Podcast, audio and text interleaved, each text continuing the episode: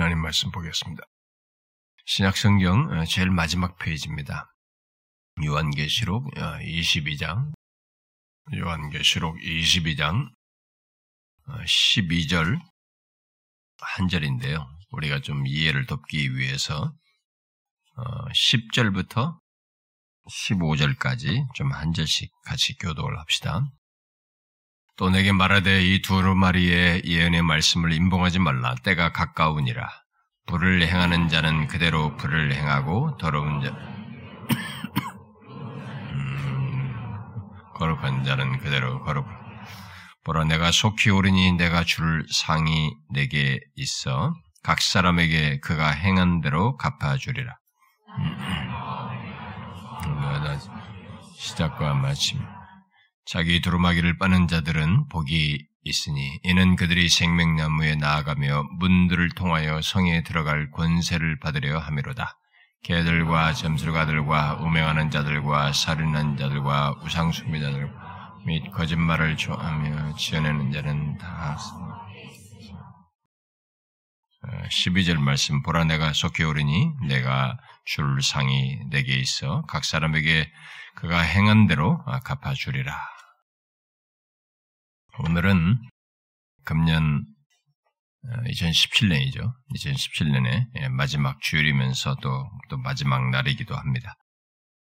항상 이 한 해를 마무리하는 이때가 되면 저 같은 경우는 이게 이미 한 해를 돌아보는 그 직분자들 면담을 하기 시작하는 시월 후반부부터 시, 시작이 되면 저는 벌써 이 한 해가 지나갔다는 생각과 함께 항상 저희 인생의 마지막에 하나님 앞에 서게 될 것을 이렇게 자연스럽게 생각하게 됩니다. 직분자들과도 그런 얘기를 같이 나누면서 우리가 돌아보는 시간이기 때문에도 그렇고 어쨌든 저는 거의 그렇게 항상 하나님 앞에 설 것을 자연스럽게 생각하게 됩니다.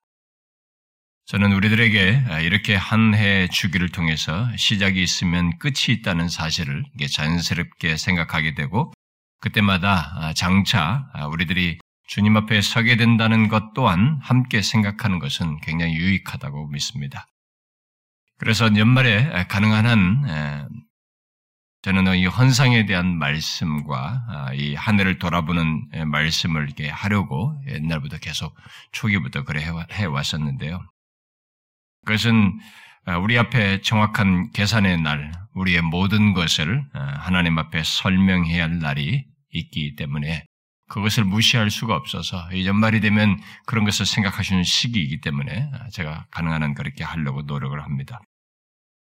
저는 평상시에도 하나님께서 말씀하신 그 사실, 이런 사실들을 자주 생각을 하는데요. 우리는 모두 언젠가 인생의 마지막에 다 이르게 됩니다. 인생을 시작한 우리 모두에게 남아있는 것은 마지막입니다. 우리 중에 그 누구도 이 땅에 다시 태어나서 다시 인생을 시작할 사람은 아무도 없습니다. 전도서 삼 장 말씀대로 범사의 기한이 있고 천하 만사가 다 때가 있다고 했습니다. 곧 날 때가 있고 죽을 때가 있으며 심을 때가 있고 심은 것을 뽑을 때가 있다고 했습니다. 그래서 이미 태어나서 사는 우리들 앞에는 이제 남은 것은 죽을 때밖에 없는 것입니다. 그러나 오늘날 이게 많은 사람들은 언제 다가올지 모르는 자신의 죽음을 마치 모르는 듯이 심지어는 아예 죽음이 없는 것처럼 생각하며 일부러 무시하면서 살아갑니다. 오늘날 사람들은 이 죽음에 대한 이야기를 서, 서로에게 마치 합의라도 한 듯이 금기시하면서 살아가고 있습니다. 그러나 성경은 죽음에 대해서 아주 많이 말하고 있습니다. 그것은 살아있을 때 죽음을 제대로 알고 생각하며 사는 것이 오히려 정상적이고 건강하다는 성경의 판단 때문이 그렇습니다. 성경이 그렇게 죽음에 대해서 많이 말하는 데는 더 구체적인 이유가 있죠. 그 무엇보다도 죽음이 우리 모두에게 예외 없이 있는 엄연한 현실이고 반드시 이르게 되는 사실이기 때문이며 그 이후에는 심판이 있기 때문입니다. 우리가 이 세상을 살면서 보고 경험하는 것들 중 상당수는 어떤 사람들에게는 있고 어떤 사람에게는 없는 일이 있어요. 또 어떤 사람의 갖고 경험하고 부딪히는 어, 그런 영역이 어떤 사람에게 있지만 또 어떤 사람에게는 상대적으로 그 사람이 갖는 경험하는 그런 세계가 없을 수 있습니다. 그 사람 또 다른 영역에 그런 경험을 갖게 되죠.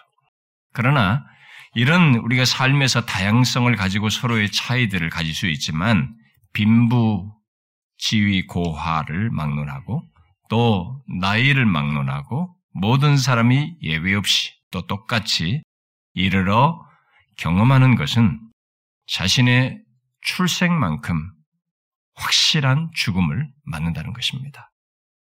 자신에게는 그것이 없는 척하면서 예외 없는 척하면서 살아갈 수 있지만 예외가 없습니다. 죽음에 대해서 초, 초연한 척하면서 무시하고 있는 사람들이 겉으로 보기에는 뭔가 달라 보이지만 그것은 겉으로 그런 것이고 자기를 속이는 것뿐이며 그저 생각하고 싶지 않은 것이고 있는 죽음을 직면하지 않으려고는 일종의 겁쟁이 심리라고 볼 수가 있습니다. 아니에요. 우리 인생의 끝은 없는 것처럼 무시하거나 잊고 살아서는 안 되는 것입니다. 또 피하고 싶다고 생각하면서 마인드 컨트롤할 문제가 아닙니다. 오히려 정상적이고 건강한 사람이라면, 정신적으로 제대로 된 사람이라면 그 엄연한 현실을 생각하고 그것에 대한 답을 찾고자 해야 합니다. 성경대로 말하면 죽음은 그저 우리의 인생의 끝에 이르러 지나는 하나의 관문일 뿐 그 이후에 있는 것을 더 중대하게 알고 준비하라고 말하고 있습니다. 예수 믿는 사람들 중에 나이가 드신 분들은 오래 살아온 이 나이가 주는 교훈이 있어요. 그 나이가 준 교훈 때문에 그런 사실을 겸손히 받아들여요. 받아들인 편입니다. 그러나 젊은 사람들은 성경이 그렇게 죽음과 그 이후에 있을 것을 말하면서 준비할 것을 말하고 있음에도 불구하고 자기가 교회를 다니고 나름 신앙생활을 한다도 불구하고, 하는데도 불구하고, 자기가 젊다는 것 때문에 교만하여서 거의 그런 것을 생각지 않고 살아가는 사람들이 있어요. 그러나 저희 지난 목회 시, 에, 시간 속에서 본 것 중에 하나는 그런 교만함이 허용되지 않다라는 것입니다. 모든 연령대를 하나님께서 불러가시는 걸 보게 될 때 죽음은 그렇게 먼 얘기처럼 생각할 내용이 아닙니다. 우리는 항상 죽음을 생각하면서 현재를 살아야 합니다. 죽음을 생각하기 때문에 현재를 바르게 살 수 있고 현재를 가치 있게 살 수 있는 것이죠. 그것이 현실을 제대로 직시하는 사람입니다. 특히 하나님의 말씀을 통해서 우리의 인생의 끝에 무엇이 있는지를 아는 신자라면 그는 자기 앞에 있는 일을 생각하며 이 땅을 살아야 할 것이고 그 날을 준비해야 할 것입니다.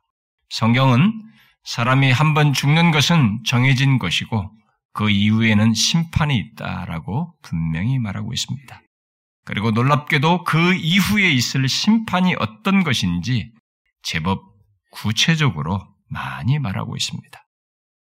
이 땅에 계실 때 예수님은 그 심판에서 사람들이 두 그룹으로 나뉘게 될 것이다 라고 말씀하셨습니다. 그때 한 그룹은 그들을 의인으로 말하는 이 한 그룹은 창세로부터 예비한 나라를 상속받게 될 것이다 라고 말씀하셨고 또 다른 그룹인 악인은 마귀와 그 사자들을 위하여 예비된 영원한 불에 들어가게 된다라고 말씀하시면서 악인들은 영벌에 곧 영원한 형벌에 이르고 의인들은 영생에 들어간다라고 말씀하셨습니다. 여러분들은 이런 마지막이 자기 앞에 있는 것을 알고 사십니까? 우리의 마지막이 죽음 정도가 아니라 그런 하나님의 심판이 있다는 것을 알고 사느냐는 것입니다. 물론 그 심판에서 예수 그리스도를 믿는 신자들은 영생으로 들어가라고 한 것에 해당하는 너무나 복된 결론에 이르게 될 것입니다. 그러나 성경은 그런 결론만을 말하고 있지 않습니다. 좀 더 구체적으로 어떤 일이 있는지를 성경은 말하고 있습니다. 오늘 이 시간에 본문을 통해서 살피고자 하는 것은 바로 그것입니다. 예수 믿지 않은 자들에 대한 것보다 예수 믿는 우리들 앞에 있는 마지막을 살피려고 하는 것입니다. 오늘 우리가 읽은 이 계시록 이십이 장 십삼 절은 십이 절은 하늘 보좌에 계신 주님께서 사도 요한에게 직접 하신 말씀이십니다. 보라, 내가 속히 오리니 내가 줄 상이 내게 있어 각 사람에게 그가 행한 대로 갚아주리라. 부활 승천하여 하나님 보좌 우편에 계신 주님께서 자신이 다시 오실 것의 긴박성과 불시성을, 언제 올지 모른다는 그런 불시성을 강조하기 위해서 내가 속히 올 것이다 라고 말한 뒤에 말씀하신 그 뒷내용을 우리가 잘 주목해 봐야 합니다. 뭐라고 했습니까? 내가 줄 상이 있어 각 사람에게 그가 행한 대로 갚아줄 것이다. 이렇게 말씀하셨습니다. 주님은 자신의 재림과 함께 최후 심판에서 각 사람이 행한 대로 갚아주시는 일을 행할 것을 분명히 말씀하셨습니다. 주님의 이 말씀은 일찍이 선지자 이사야를 통해서 하나님께서 하신, 하시는 사역으로 말했던 그 내용을 다시 주님께서 직접적으로 말씀하신 것이라고 볼 수 있어요. 이사야 사십 장에 이렇게 기록하고 있습니다. 보라, 주 여호와께서 장차 강한 자로 임하실 것이요 친히 그의 팔로 다스리실 것이라. 보라, 상급이 그에게 있고 보응이 그의 앞에 있으며 라고 했습니다. 또 육십이 장에서도 보라, 내 구원이 이르렀느니라. 보라, 상급이 그에게 있고 보응이 그 앞에 있느니라 라고 말했습니다. 그렇게 상급과 보응이 있게 하시겠다고 한 하나님의 사역을 본문에서 주님은 내가 자신이 직접 내게 상이 있어 각 사람에게 행한 대로 갚아주리라 하시면서 자신이 그렇게 하겠다고 말씀하고 있습니다. 이사야서 말씀이나 본문은 모두 신실한 자기 백성들에게 상 주실 것을 주께서 말하면서 동시에 신실치 못한 사람, 불의한 사람에 대한 심판을 함축해서 말하고 있습니다. 그래서 사도 요한은 이 본문의 주님의 말씀을 앞에서 이 천사가 말한 이 십일 절 내용에 연결해서 이 십이 절 이하의 주님 말씀을 말하고 있습니다. 십일 절에 불의한, 불의를 행하는 자, 더러운 자, 또 의로운 자, 거룩한 자의 그 운명에 대해서 이 두 부류로 말하면서 그 두 부류의 운명에 대해서 말한 것에 이어서 내가 줄 상이 있어 각 사람의 그 행한 대로 갚아주라는 말씀을 연결하고 있습니다. 그러면 주님께서 줄 상이 있다고 하면서 각각 행한 대로 갚아준다는 것은 무엇을 말할까요? 앞에 십일 절과 연결해서 어떤 사람들은, 어떤 해석자들은 십이 절은 불의한 자와 의로운 자, 신자와 불신자 모두를 두고 하는 것이다. 내게 줄 상이 있어 행한 대로 갚으리라는 이, 이 말씀은 전체 바로 불의한 자, 의로운 자, 신자, 불신자 모두를 두고 하는 말이다라고 이렇게 주장을 합니다. 그렇게 이해하면 주님께서 내게 줄 상이 있어라고 했을 때 이 상은 뭐 각주에도 싹이라고 번역도 되어 있습니다만 문자적인 뜻이 그래요. 문자적으로는 행한 일에 대한 싹, 보수 를 뜻하게 됩니다. 실제로 성경에는 그렇게 이 상의를 그렇게 싹스로 말하는 사례가 있습니다. 특히 이 말씀이 접속사가 없이 내게 줄 상이 있어 각각 행한 대로 준다는 이 말이 그냥 접속사 없이 한 문장으로 연결되어 있고 행한 대로 심판하는 한다는 이 말씀이 이제 성경에서 신자, 불신자 모두에게 사용되는 것이 많이 있어서 이 본문 전후 문맥에서도 또 앞에 십일 절에서 두 부를 말하고 있고 십사 절, 십오 절에서도 두 부를 말하고 있죠. 자기 두루마리를 빠는 자들과 그 다음에 다른 부류들, 뭐 개들과 개, 점술가들, 뭐 음행하는 자들 이런 사람들을 두 부류로 말하고 있어서 예수님의 이 말씀은 모두 그리스도인과 넌 그리스도인이 아닌 사람들을 다 부를 함께 향해서 이 하신 것이라고 이렇게 말할 수도 있어요. 어떻게 보면은. 그래서 네 가지 상이 있고, 이 말이 다 신자, 불신자에게 다 각각 해당한다라고 싹스로 얘기해서 보수로, 일한 것에 대한 보수로 이해해서 그렇게 말할 수도 있습니다. 그러나 문제는 과연 여기 주님께서 줄 상이 있다고 한 것이 문자적으로 우리들이 행한 일에 대한 보수 싹스를 말하는 것인가 하는 얘기예요. 왜냐하면 우리 앞에 계시록 십일 장 십팔 절에 이 상에 대해서 거기서 말을 하는데 거기에서는 그 대상을 한 부류만 말하고 있거든요. 그 종선지자들과 성도들과 작은 자든지 큰 자든지 주의 이름을 경외하는 자만을 두고 상을 얘기하고 있습니다. 그리고 또 성경에서 상을 말할 때 단순히 이런 일반적인 어떤 의미의 상의 의미로 마치 행한 일에 대한 보수 정도로 말하기보다 행한 것과 상관없이 얻는 영생을 상으로 말하는 경우가 많이 있단 말이에요. 그러므로 비록 주님께서 여기 한 문장으로 말하고 있지만 주님이 주실 상은 십일 절에서 의로운 자 그리고 십사 절에 자기 두루마기를 빠는 자에게 해당된다. 라고 보고 여기 상은 바로 의로운 자들에게 해당된다고 보고 그 다음에 뒤에 각각 행한 대로 갚아준다는 것은 성경에서 흔히 말하는 이 말을 두 부류에게 같이 쓰듯이 예수를 믿는 사람과 믿지 않는 자 두 부류에게 다 사용되는 해당되는 말씀이다라고 보는 것이 더 적절하다고 보는 것입니다. 이것은 많은 학자들이 또 그렇게 설명하기도 하고 성경 전체에서 말하는 것이기도 하기 때문에 그렇습니다. 성경 다른 것과 연관지어서 볼 때 본문은 불의한 자들에게는 상은 없고 그들이 행한 그 불의에 따라서 갚는 일, 심판이 있을 것이다 라는 것을 말하는 것이고 의로운 자는 주님께서 주시는 상도 있고 그리고 그들의 행위에 대해서 판단하시는 것 또한 있다라는 것을 말하는 내용이라는 것이죠. 성경은 불의한 자들, 곧 그리스도를 믿지 않는 죄인들에 대해서 죽음 이후에 각각 그들이 행한 대로 심판하실 것을 정말 아주 흔하게 말하고 있습니다.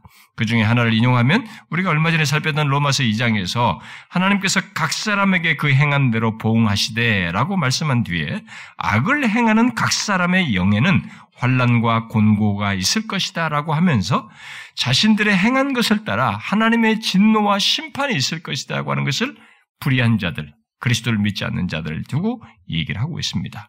그리고 예수님은 그런 자들을 향해서 마태복음 이십오 장에서 영벌에 들어가는 것으로 얘기를 하고 있습니다.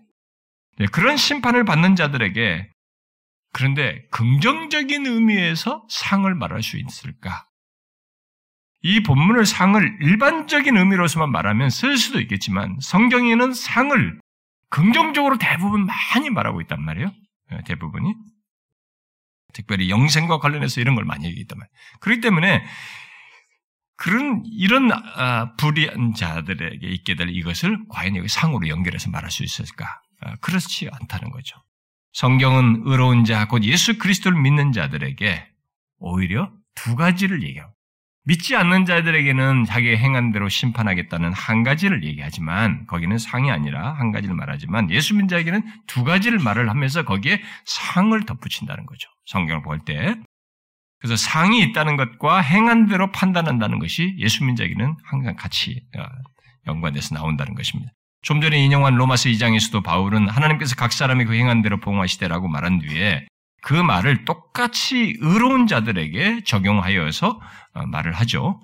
선을 행하는 각 사람에게는 영광과 존귀와 평강이 있으리라 라고 말합니다. 예수님은 바로 그것을 마태복음 이십오 장에서 영생에 들어가는 것으로 말씀을 하십니다.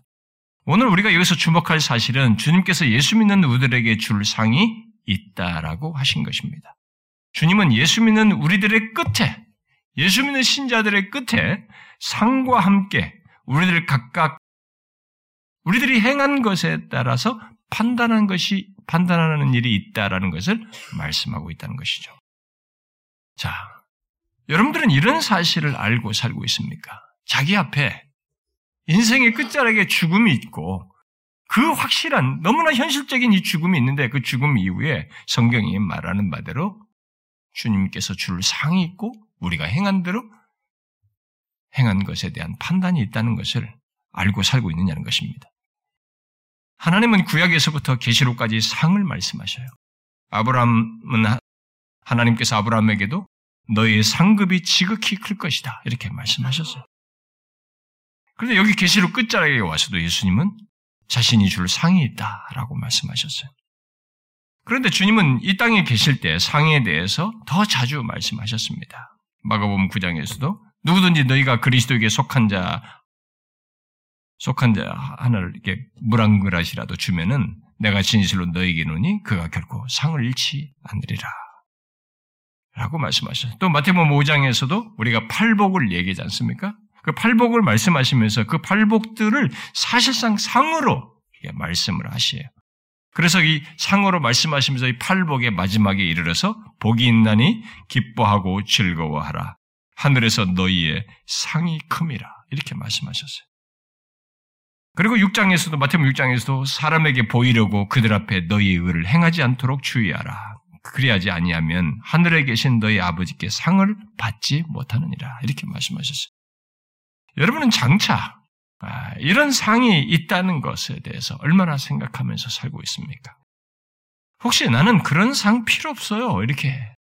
뭐 이 세상이 너무 좁고 이 세상이 살기도 바쁘고 여기서 신경 쓸 것도 많고 여기서 또 나름 인생의 의미도 살아가면서 살아가는 건데 뭐 즐길 것도 있는데 나는 그런 상 필요 없습니다. 어차피 죽으면 끝인데 뭐 이런 사람이 있습니까? 뭘 모르고 하는 소리입니다. 구약에서는 상을 주로 이 땅의 삶 속에서 얻는 것으로 많이 말을 하고 있습니다. 예를 들어서 많은 자손들을 얻는 것, 부유를 부유함을 얻게 되는 것, 또는 재물, 안정된 삶, 번영, 뭐 성공 등을 말을 합니다. 물론 아브라함에게 창세기 십오 장에서 하나님 자신을 상으로 말하기도 합니다.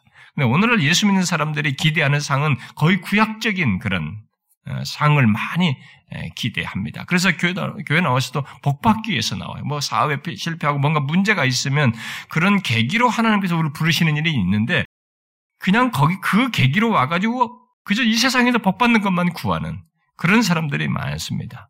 그래서 이, 이 땅에서의 성공과 사업, 재물에 그런 걸 구하면서 그게 하나님 믿는 것의 증거인 것처럼 생각하는 사람들이 많습니다.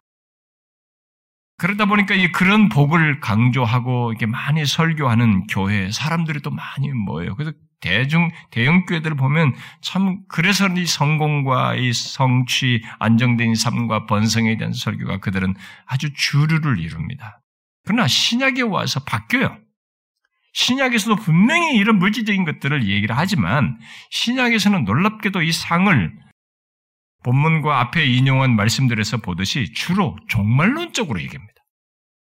우리가 궁극적으로 있을 그런 복과 주로 연관시킨 거예요. 지금 현재적인 현실 속에서 어떤 복을 얘기하지만 이 복은 저기에 비해서 아무것도 아니다라는 것을 생각하면서 종말론적인 복을 주로 연결해서 얘기를 합니다. 그래서 마태복음 그 오 장의 팔복도 이 땅에서 경험하는 것이기도 하지만은 궁극적으로는 하늘에서 너희 상이 큼이라라고 한 것처럼 마지막 때에 받을 상으로 말을 하고 있는 것입니다.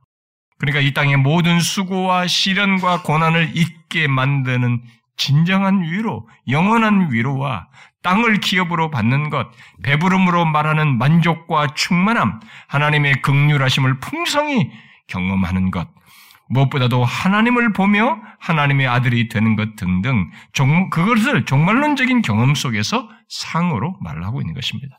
그러므로 성경이 그렇게 상에 대해서 많이 말하며 어, 열거하는 내용들을 이렇게 무시하는 것은 자신이 장차 주님 앞에 서는 것, 그것을 전혀 개의치 않고 신경 쓰지 않고 그저 이 세상의 삶의 전부인 것처럼 살겠다는 것밖에 되지 않는 것입니다. 그러면 주님께서 예수 믿는 우리들에게 주시겠다고 하는 상이 무엇일까? 성경에 묘사된 그 내용들을 다 보면 좀 더 우리가 정확해져요. 성경에 보면 상과 관련된 묘사들이 굉장히 많습니다. 특별히 신약 성경에.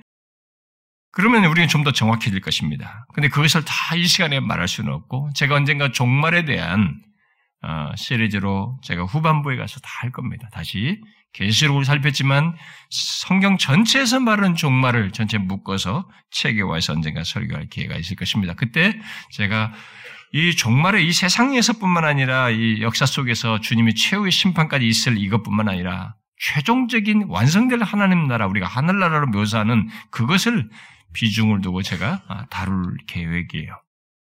그래서 우리가 이제 이런 것들을 그때 가서 이제 상세히 보겠지만 대략적으로라도 이런 상을 많이 말하는 것들을 좀 더 알면은 이해가 쉬워질 텐데 우리가 이 시간 다 알 수가 없단 말이에요. 그래서 이 슈라이너 같은 사람이 이 신약 성경에서 말하는 상급에 대해서 정리한 것을 제가 요약적으로 잠깐만 말을 인용을 해드릴 테니까 한번 여러분들이 주님이 주시겠다고 하는 상이 어떤 것인지를 한번 판단해 보십시오. 그는 이 공관복음서, 마태, 마가, 누가와 사도행전에서 의인에게 주어지는 상급을 정리한 뒤에 이렇게 요약했습니다. 상급을 요약하면 영생이지만 긍휼을 받고 땅을 상속하고 배부르게 되고 메시아적 잔치를 누리고 죽음에서 살아나며 하나님을 보는 것 등의 말로 표현된다. 이것이 공관복음서 말하는 상급이라는 거예요. 그리고 요한복음과 요한서신서와 계시록에서 말하는 상급은 하나님이 자기 백성과 함께 계시는 것, 또 하나님의 얼굴을 보는 것이다. 이렇게 요약할 수 있다고 말했어요. 곧 영원토록 하나님과 어린 양의 임재를 즐거워하는 것을 상급으로 말하고 있다는 것입니다. 그리고 바울의 서신들, 바울이 많은 서신들을 썼잖아요. 그 서신에서 말하는 상급은 예수 그리스도를 믿고 선행으로 자신의 믿음을 드러내는 자들은 영생을 받고 그 신자들은 마지막 날 하나님의 진노로부터 구원을 받고 또 영원토록 평강과 기쁨을 누리며 그리스도가 나타나실 때 경탄하고 놀라며 영광으로 빛날 것이다. 신자들은 죽음에서 살아나 하나님이 약속하신 새 창조를 상속할 것이다. 이게 바울 서신에 나타난 상급이다 라고 했어요. 그리고 히브리서 기자는 상급을 영생 또는 종말론적인 선물로서의 구원, 또 하나님이 약속하신 모든 것을 상속하는 것, 또 흔들리지 않는 나라를 받는 것, 또 여호수아나 다윗 시대에 완전하게 알지 못한 완전한 안식, 곧 하늘의 안식을 얻는 것, 또 다가오는 하늘의 상에 들어가는 것, 아니 하늘의 성에 들어가는 것으로 말한, 말하고 있다라고 정리를 했습니다. 또 베드로는 놀라운 즐거움과 기쁨의 삶을 살고 그리스도 안에서 흠없는 자로 발견되고 구원을 상속하는 것으로 상급을 말하고 있다라고 정리했어요. 이것이 신약 성경이 말하는 상경, 상급에 대한 설명이라고 요약적으로 그 사람이 말한 걸 제가 이제 요약해서 정리한 겁니다. 이렇게 말을 정리해 줬어요. 물론 그 밖에도 성경에는 의의 면류관, 생명의 면류관, 그리고 영광의 면류관 등을 말하고 있습니다. 자, 질문해 보겠습니다. 여러분, 이렇게 다양하게 말하는 상이다. 그러면 무엇을 말하고 있습니까? 성경이 이렇게 상에 대해서 다양하게 말하는데 이 상들이 다 결국 들어보니 무엇에 대해서 말하고 있습니까? 무엇에 대해서 말하고 있어요? 성경은 예수 믿는 우리 앞에 있는 상에 대해 이렇게 다양하고 풍성하게 말함으로써 상을 생각하지 않을 수 없도록 우리에게 분명히 말을 해줄 뿐만 아니라 그것을 꼭 생각하면서 살아야 한다는 것을 말해주고 있습니다. 그런데 성경이 말한 그 상들을 대략 이렇게 정리해서 들어보니 우리 앞에 있는 상이라는 게 결국 다 뭐냐? 뭡니까? 그것들을 요약하면 구원의 복됨과 영광이에요. 또는 영생을 누리는 것을 다양한 표현으로 말하고 있는 것을 볼 수가 있습니다. 여러분들 중에 어떤 사람은 에헤 할지도 모르겠어요. 구원과 영생은 예수 믿는 자에게 당연히 있는 것인데 왜 그런 내용을 상으로 말하고 있습니까? 라고 말할지 모르겠어요.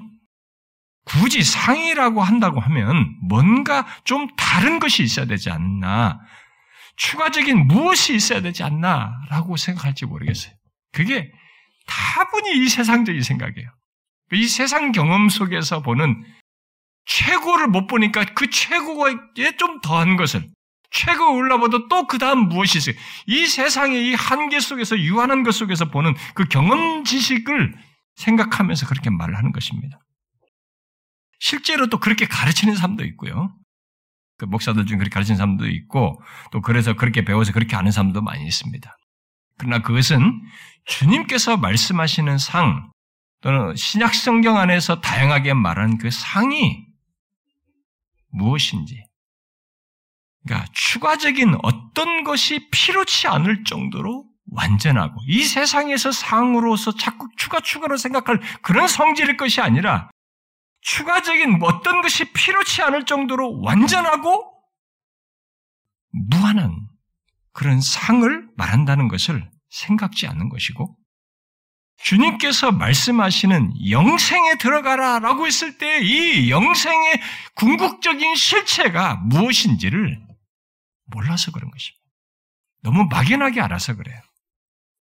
우리는 주님께서 마태복음 십구 장에서 내 이름을 위하여 집이나 형제나 자매나 부모나 자식이나 진토를 버린 자마다 여러 배를 받고 영생을 상속하리라 라고 말씀을 하시고, 마태복음 이십오 장에서 영생에 들어가는 것을 상으로 말하는 것을 통해서 주님이 주실 상으로 말하는 최종적인 구원 또는 영생의 실체가 어떤 것인지, 이것에 대해서 신자는 많이 생각해야 됩니다. 그리고 성경의 이것과 관련된 묘사들을 통해서 우리는 최대한 풍성히 정확하게 알고자 해야 됩니다. 그것은 성경이 상을 그렇게 다양한 묘사와 설명으로 말해야 할 정도로 무궁한 내용을 담은 상인 것이요, 성경에서 말하는 상은 그렇게 무궁한 내용을 담고 있는 것입니다. 그런데도 어떤 사람들은 성경에서 말하는 상을 최종적인 구원 또는 영생을 얻는 것에 덧붙여지는 것으로 생각을 하면서 그렇게 주장을 해요. 에, 목회자들 세계 속에서도 그렇게 가르치는 사람들이 많이 있어요. 그렇게 할 때 많이 사용되는 성경 구절이 뭐냐면 문화비유예요. 문화비유. 문화를 주인이 열 문화를 주고 갔는데 이 사람이 열 문화를 남겼습니다. 다섯 탈런트는 달란타, 다섯 달러를 주는데 다섯 달란트 받은 것에 대해서 착하고 충성된 종아라고 하면서 기쁨에 참여하도록 하는 것으로 이렇게 내용이 나오지만, 이 문화비유는 열 문화를 주는데 열 문화를 남긴 것에 대해서 뒤에는 추가적인 내용이 나와 있어요. 열 고을 권세를 차지하라. 다섯 문화를 받은 사람이 다섯 문화를 남긴 것에 대해서 그 다음에 다섯 고을을 차지하라는 이런 말씀이 나와요. 그래서 이런 이 문화 비유를 가지고 흔히 상을 추가적인 것으로 말씀하는 사람들이 있습니다. 그러나 그런 말씀으로 이 말하는 사람들 중에 이제 극단적으로 이렇게 치우치지 않고 어떤 차별성을 느끼지 않는 어떤 상의 차이를 이게 추가적인 것으로 이렇게 말을 하는 사람들이 있기도 합니다. 그러나 문화 비유에서 말하는 것은 상 받는 자들이, 예수를 믿어서 상 받는 자들이 완성될 하나님 나라의 통치권을 실행하는데, 성경에 보면 예수 믿는 자들이 장차 통치권을 행사한다고 그러잖아요. 완성될 하나님 나라의 통치권을 실행하는데 온전히 참여하는 가운데 갖게 되는 책임을 말하는 것입니다. 그건 책임을 말하는 거예요. 별도의 상 추가적인 무엇을 말하는 것이 아닙니다. 물론 우리는 바울이 말한 대로 겨우 불 속에서 구원을 받는 사람이 있다고 그랬어요. 그러니까 뭐 엉망 예수를 믿었는데 정말 삶에 이렇게 선한 열매들을 많이 못 맺고 죽은 사람들도 있는 거죠. 그 다음에 어떤 사람은 임종 전에 겨우 예수 믿어서 죽은 사람들, 이런 사람도 있고, 그래서 겨우 불 속에서 구원을 받은 사람과 같은 사람이 있다고 그랬어요. 그런 사람과 사도 바울과 같이 신실하게 주님을 섬기다가 간 사람이 어떻게 함께 하나님 나라의 통치권을 실행하는데 온전하게 참여하는지에 대해서 우리는 그 구체적인 내용을 알 수가 없어요. 거기는 성경이 구체적인 말이라고 하지 않고 있습니다. 중요한 것은 성경이 상에 대해서 그렇게 다양하게 말하면서 강조하는 것이, 이 슈라이너의 정리에서 보았듯이 부가적인 무엇으로서의 상이 아니라 예수 믿는 자들 앞에 있는, 우리들 앞에 있는 궁극적인 상태, 그것의 복됨과 영광을 말한다는 것입니다. 성경은 상을 그것으로 얘기하는 거예요. 예수 믿는 우리들 앞에 우리들이 궁극적으로 이르게 상태가 얼마나 복되고 영광스러운지를 인간이 가지고 있는 이 용어와 이 묘사들과 상징을 가지고 묘사를 하는 것이죠. 그러므로 예수 믿는 우리들이 주님께서 주시겠다고 한 상과 관련해서 알아야 할 사실은 두 가지입니다. 첫 번째는 주님이 주시는 상이 그렇게 다양하게 말할 정도로, 그리고 정말 상이다, 상이다라고 말할 정도로 최고의 것, 너무 놀라워 감탄하며 기뻐하며 행복할 실체를 담은 최후가 예수 믿는 우리들 앞에 있다는 것입니다. 내가 너에게 줄 상이 있어 라고 할 때 우리가 진짜 감탄할, 상 받는 자가 굉장히 탐복하는 것, 이 세상에서 그런 미미한 경험으로 유추해 볼 때 우리가 정말 지금까지 살아온 수많은 세월 동안에 많은 것들이 교차되고 경험하고 시련을 겪고 고난을 겪었겠지만 그런 것들을 다 잊게 할 너무나 경이롭고 놀라운 실체를 담은 최후를 우리 앞에 상으로 예비하고 있다는 것입니다. 제가 자주 말하지만 오늘날 교회 다니는 사람들은 성경이 말한 구원, 이런 구원이죠. 이런 구원 또는 영생을 너무 싸구려로 알고 있습니다. 그것을 어떻게 알 수 있느냐면 이 성경이 말한 구원과 영생을 너무 가볍게 여기며 신앙생활하는 걸 통해서 알 수 있어요. 정말 친구의 약속보다도 하찮게 여겨요. 잠시 얻는 즐거움보다도 하찮게 여깁니다. 자기가 하고 싶었고 좋아하는 드라마나 뭐 스포츠나 이것보다도 하찮게 여깁니다. 몇 년짜리 유익보다도 못한 것으로 여겨요. 그런 가운데 예수 믿는 자 앞에 있는 구원과 영생, 그저 죽, 그것을 죽고 난 뒤에, 아, 우리들은 이렇게 예수 믿다가 죽고 나면 평안한 상태, 영원히 행복하게 사는 상태, 이런 것 정도로 막연하게 생각합니다. 구원과 영생을. 그것은 주님이 주실 상에 대해서 성경이 그렇게 다양하고 풍성하게 말하는 것을 이해하지 못하는 것일 뿐만 아니라 사실상 믿지 않는 것입니다.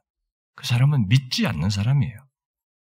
우리 앞에 있는 상에 대한 묘사 중에서 우리가 주목할 내용은 어떤 환경적인 것이나 뭔가를 받는 것, 그러니까 물질적이다고 우리 이런 것들을 받는 것 정도가 아니라 하나님을 볼 것이요 라는 이런 내용이나 하나님이 우리와 함께 영원히 함께 거하신다는 것, 그래서 우리들이 하나님을 대면하여 개인적으로 영원토록 아는 관계 속에서 삶으로써 하나님께 속한 모든 것을 누린다는 것입니다.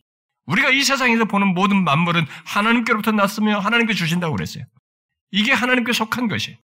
그런데 완전한 조건에서 하나님께 속한 모든 것을, 하나님을 아는 관계 속에서 누리는 것을 생각을 해보십시오. 상상이 안 가죠. 주님께서 주실 상은 그런 극치의 만족과 행복, 우리 모두가 감탄하고 놀라워할 정말 상 중의 상이요 영원한 상을 말하는 것입니다. 그것은 하나님께서 일찍이 아브라함에게 자신을 상급이라고 말한 것에 해당하는 것입니다. 나는 네 방패요 너의 지극히 큰 상급이라 라고 한 것에 완전한 실체인 것이죠. 그것은, 그것은 예수님께서 영생을 하나님과 자신을 아는 것으로 말한 것의 궁극적 실체이기도 합니다. 분명 주님께서 주실 상 안에 우리들이 누릴 생명의 길이와 환경과 여타의 조건들도 포함되어 있습니다. 그러나 성경이 상을 그렇게 다양하게 말하는 이유 중에 하나는 그런 모든 것들이 그렇게 다양하게 묘사해야 할, 할 정도로 상이 묘사 불가능한 내용을 담고 있다는 것입니다. 왜? 이 모든 상의 근원인 상으로 말할 때 이 상의 구십구 퍼센트 전체를 차지하는 하나님 자신 때문이에요. 하나님 자신이 우리의 상이 되기 때문에 그런 것입니다. 상에 포함되는 모든 것은 하나님과 분리되지 않습니다. 하나님으로부터 나오는 것이에요. 그래서 상에 대한 모든 묘사들을 다 추적해봐도 이게 언어로 불가능하고 그 내용의 실체를 가늠하기가 너무 어려워요.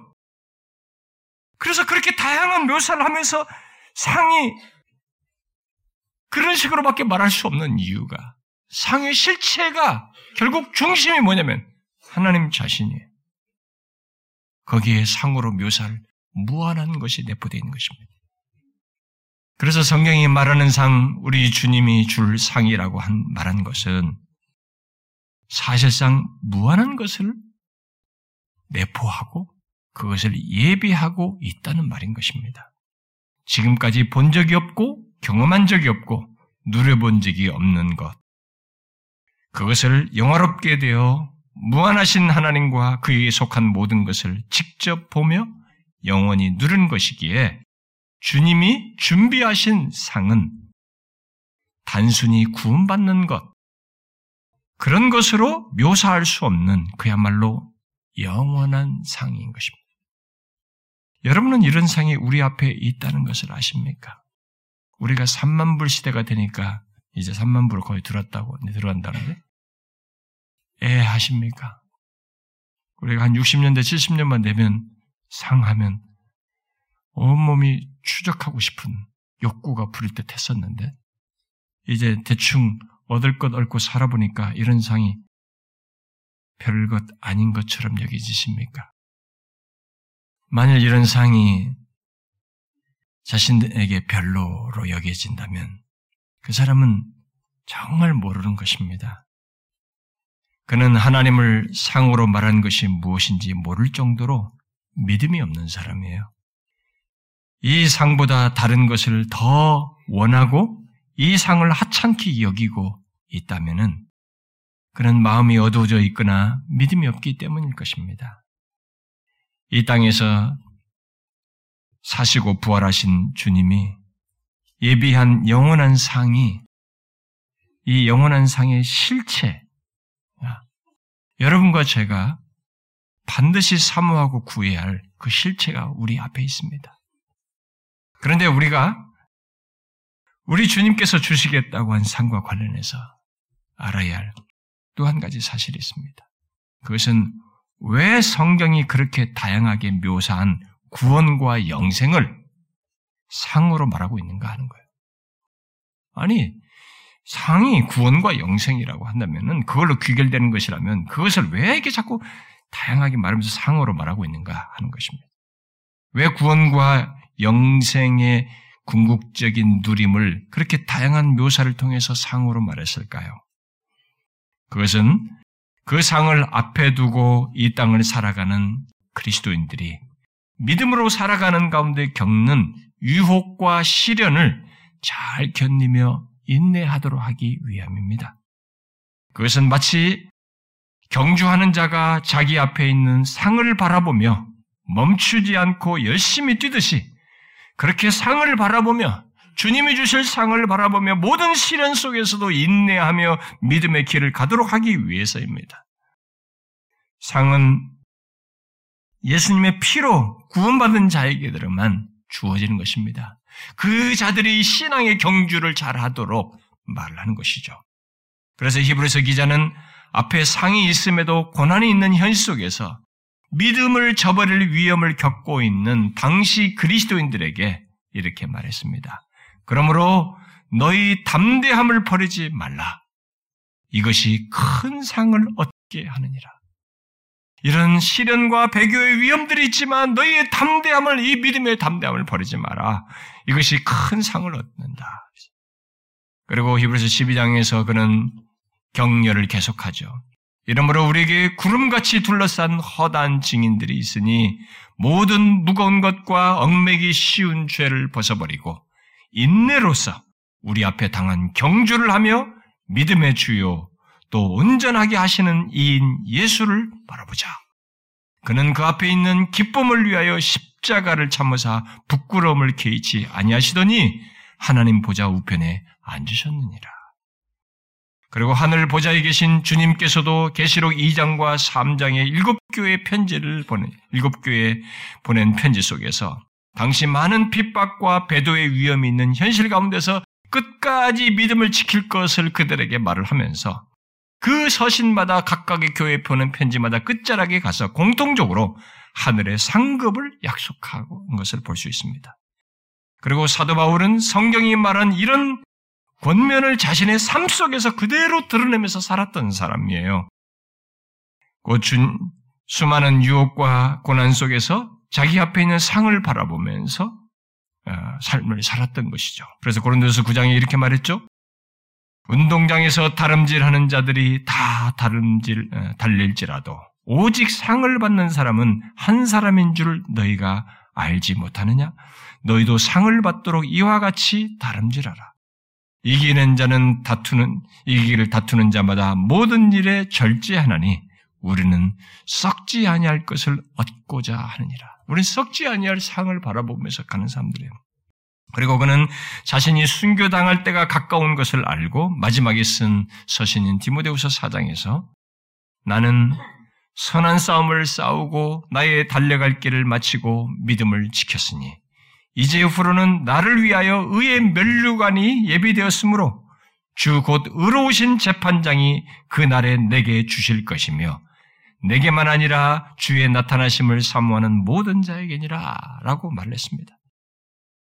여러분, 우리 앞에 있는 이 최종적인 구원과 영생을 누리는 것을 상으로 이렇게 말한 이유, 이 사람도 의의 면류관을 바라보면서 이렇게 갔는데 이렇게 성경이 다 우리 앞에 있는 이 최종적인 구원과 상을, 이 영생을 이렇게 상으로 말하는 그 이유를 알겠습니까?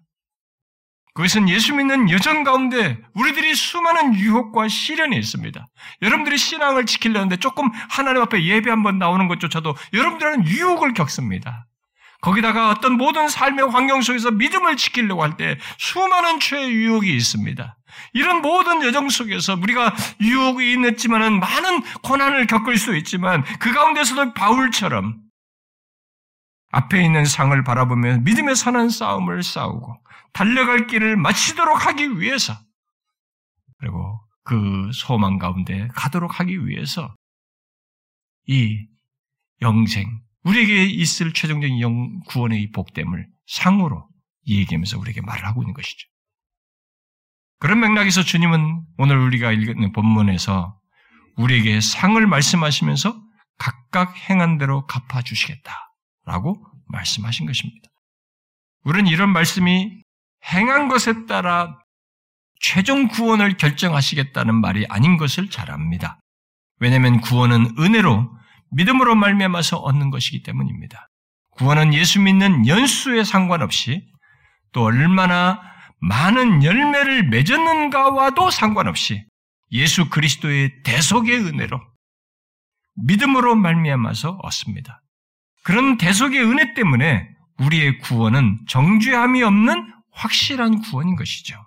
그런데도 주님은 오늘 본문에서 그런 구원을 상으로 말씀하시면서 각각 행한 대로 갚아주시겠다라고 말하고 그 외에도 성경에서 여러 차례 예수 믿는 우리들에게도 각각 행한 대로 판단하신다는 것을 말을 하고 있습니다. 그러면 그것은 이렇게 각각 행한 대로 갚아주시겠다, 행한 대로 판단하신다는 이런 내용들은 이게 그저 그놈은 격려 차원에서만 이런 얘기를 한 것인가? 그러니까 예수 믿는 자들에 대해서도 행한 대로 갚아준다는 것이, 봉헌한다 이런 것이 그저 격려를 위한 말의 수준으로서 한 것인가? 그럴까요? 물론 아닙니다. 그런 말씀은 모두 예수 믿는 자들에게도 장차 행한 것에 대해 판단하신다는 것을 말하는 것입니다. 단지 구원 여부를 결정하는 것은 아니지만 우리를 구원하신 하나님과의 관계 문제를 밝히고 설명해야 하는 일이 우리 앞에 있다는 것입니다.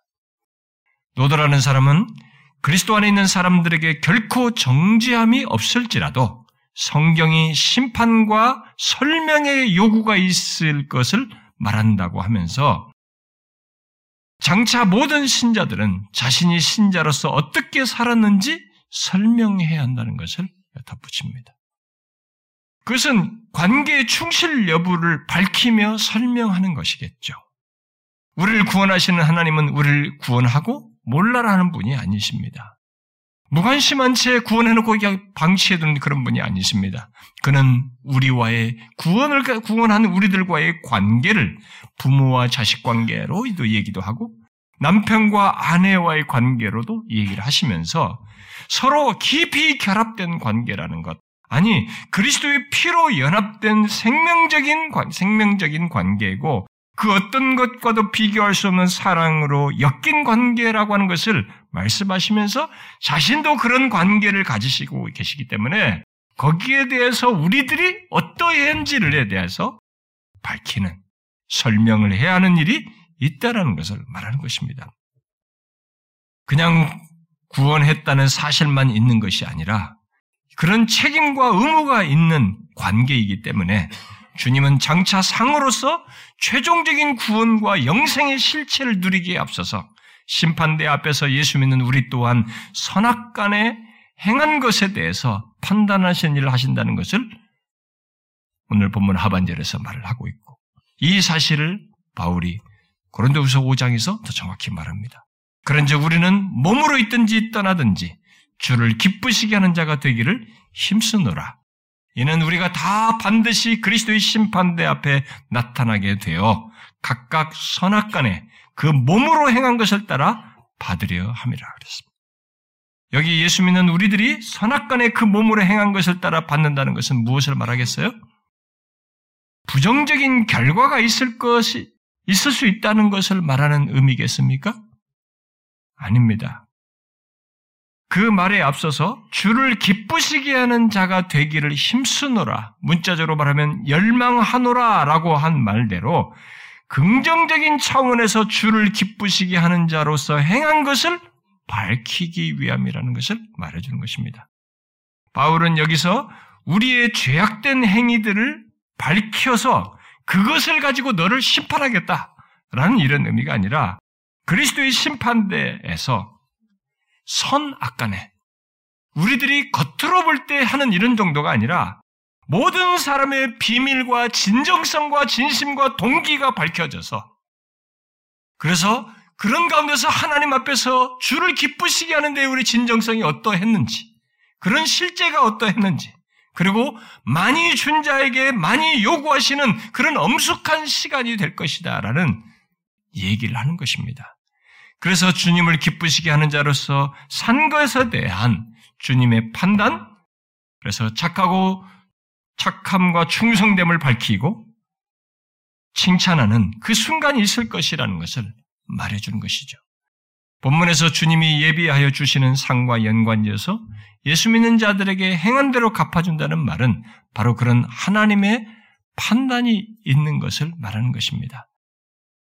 우리들이 모두 주를 기쁘시게 하는 자로 사는 것, 우리들이 모두 그것을 설명해야 한 그 자리, 그 관계가 어떠했는지를 밝혀야 할 그 자리가 우리 앞에 있다는 것을 알아야 됩니다.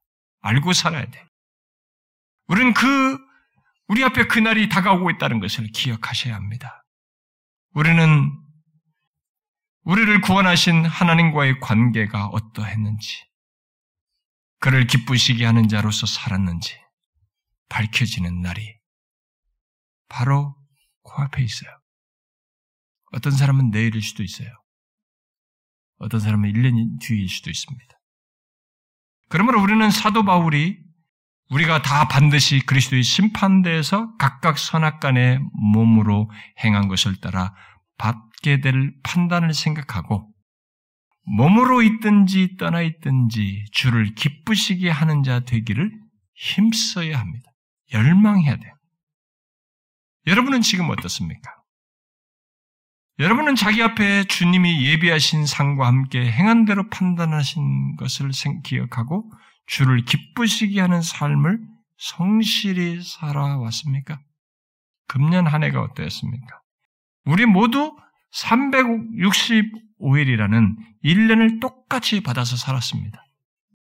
각각 다양한 조건에서 그 일 년을 살았겠지만 중요한 것은 그 어떤 조건에서든 주를 기쁘시게 하는 삶을 살았는가 하는 것이에요. 장차 그리스도의 심판대에는 우리의 은밀한 섬김이 다 밝혀지고 많이 준 자에게 많이 요구하시는 그 자리가 될 것입니다. 금년 한 해 동안 시간과 재능 그리고 주신 물질들을 통해서 주를 섬긴 것을 한번 체크해 보십시오. 여러분들 금년 한 해 동안 이 헌상, 한 헌상표도 받아봤잖아요. 여러분들 그런 것이 어떠했습니까? 자신의 삶의 모든 영역을 한번 보십시오. 금년 일 년은 우리의 전 인생의 축소판입니다. 나는 대충 하나님께 감사하며 주를 기쁘시며 살았어. 이렇게 말로 하지 말고 머릿속으로 생각으로 대충 한마디로 딱 정리하지 말고 구체적으로 마음을 쓴 행적을 쫓아보십시오. 시간을 드리는 것, 물질을 드리는 것, 여러분들에게 허락된 재능과 조건과 이런 것을 드리는 것, 행적을 한번 쫓아보십시오. 금년 일 년은 우리 인생의 축소판입니다. 금년을 결산해 본 것을 여러분들이 금년에 살았던 이것을 잠시 후에 주님께서 이것을 가지고 결산한다면 여러분은 어떠할 것 같습니까? 앞으로는 나아지겠지? 인간의 생리가 그렇지가 않습니다. 우리의 본성이. 금년이 우리의 전 인생의 축소판이에요. 우리 앞에 이 모든 것이 드러날 순간이 있는 것입니다. 여러분은 금년의 모습을 그리스도의 심판대 앞에서 이렇게 밝혀진다고 하면 어떨 것 같습니까? 칭찬을 받을 것 같습니까? 바울은 고린도후서 오 장에서 장차 밝혀질 행위는 주를 기쁘시게 하는 것과 연관지어서 말했습니다. 주를 기쁘시게 하는 것은 여러 동기로 할 수 있어요. 우리에게 베푸신 하나님의 은혜와 사랑에 대한 감사의 동기로 할 수 있고 그런 주님에 대한 사랑의 동기로 할 수도 있고 또 성령께서 우리 안에 깜빡 잊어버리고 있었던 우리에게 말씀으로 감화 감동하신 걸 따라서 그 성령의 인도를 따라서 열매를 맺고자 하는 열심 속에서 할 수도 있습니다.